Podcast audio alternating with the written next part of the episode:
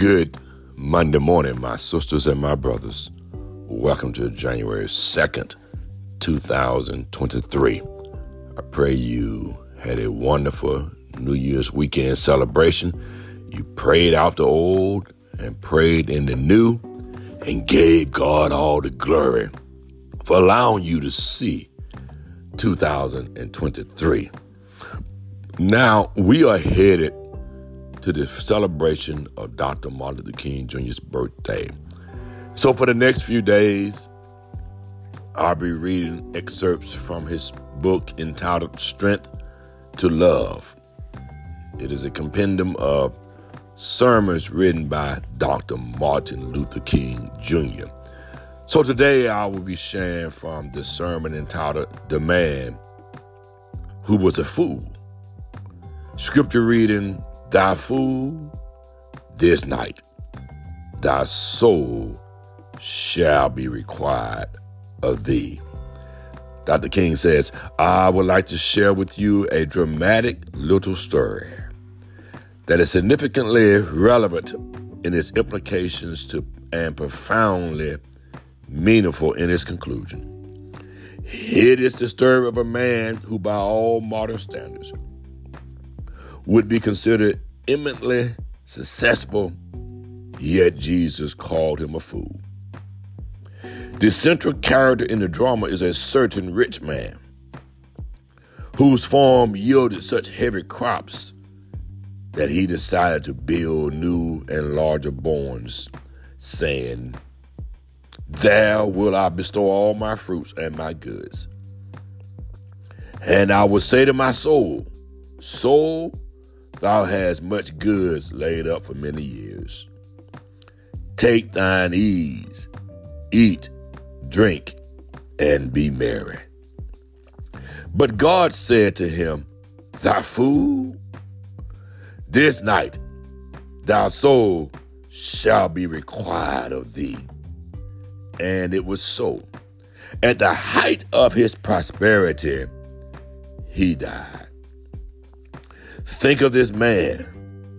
If he lived in our community today, he would be considered a big shot.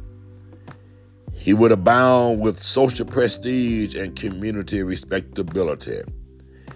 He would be one of the privileged few in the economic power structure.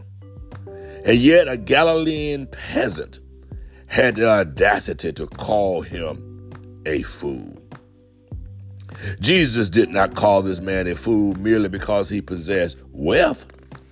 Jesus never made a sweeping indictment against wealth. Rather, he condemned the misuse of wealth. Money, like any other force, such as electricity, is amoral and can be used for either good or evil. It is true that Jesus commanded the young rich ruler sell all.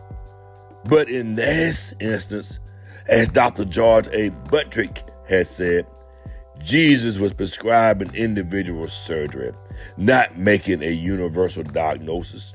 Nothing in wealth is inherently vicious, and nothing in poverty is inherently virtuous. Jesus did not condemn this man because he had made money in a dishonest fashion. Apparently, he acquired his wealth by hard work and the practical knowledge and foresighted vision of a good businessman. Why then was he a fool? We shall delve more into this tomorrow and the rest of this week as Jesus and Dr. King's message on why this man was called a fool. Have yourself a miraculous, merciful Monday. My sisters and brothers, this year, I want to close each day with the word days, D A Y S. Daily acknowledge your Savior. Be blessed, my sisters and my brothers. Welcome to 2023.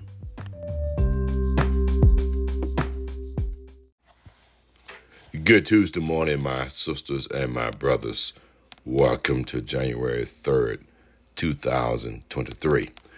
We continue our reading of Dr. Martin Luther King Jr.'s sermon, The Man Who Was a Fool. Dr. King says, The rich man was a fool because he permitted the ends for which he lived to become confused with the means by which he lived. The economic structure of his life absorbed his destiny. Each of us lives in two realms the internal and the external. The internal is that realm of spiritual ends expressed in art, literature, morals, and religion. The external is that complex of devices, techniques, mechanisms, and instrumentalities by means of which we live. These include the house we live in, the car we drive, the clothes we wear, the economic sources we acquire, the material stuff we must have to exist. There's always a danger that will permit the means by which we live to replace the ends for which we live, the internal to become lost in the external. The rich man was a fool because he failed to keep a line of distinction between means and ends, between between structure and destiny. His life was submerged in the rolling waters of his livelihood. This does not mean that the external in our lives is not important. We have both a privilege and a duty to seek the basic material necessities of life. Only an irrelevant religion fails to be concerned about man's economic well being. Religion, at its best, realizes that the soul is crushed as long as the body is tortured with hunger pains and harrowed with the need for shelter. Jesus realized that we need food, clothing, shelter, and economic security. He said in clear and concise terms, Your Father knoweth what things ye have need of. But Jesus knew that man was more than a dog to be satisfied by a few economic bones. He realized that the internal of a man's life is as significant as the external. So he added, Seek ye first the kingdom of God and his righteousness, and all these things shall be added unto you. The tragedy of the rich man that he sought the means first, and in the process, the ends were swallowed in the means. The richer this man became materially, the poorer he became intellectually and spiritually. He may have even been married, but he probably could not love his wife. It is possible that he gave her countless material gifts, but he could not give her that which she needed most love and affection. He may have had children, but he probably did not appreciate them. He may have had the great books of the ages shelved neatly in his library, but he never read them. He may have had access to great music, but he did not listen. His eyes did not behold the majestic splendor of the skies. His ears were not attuned to the melodious sweetness of heavenly music.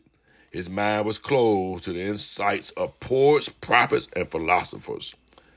His talent was just merited.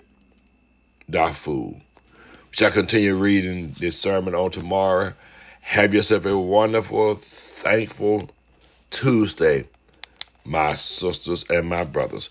And remember the word days, D A Y S. Daily acknowledge your Savior. Be blessed, my sisters and my brothers.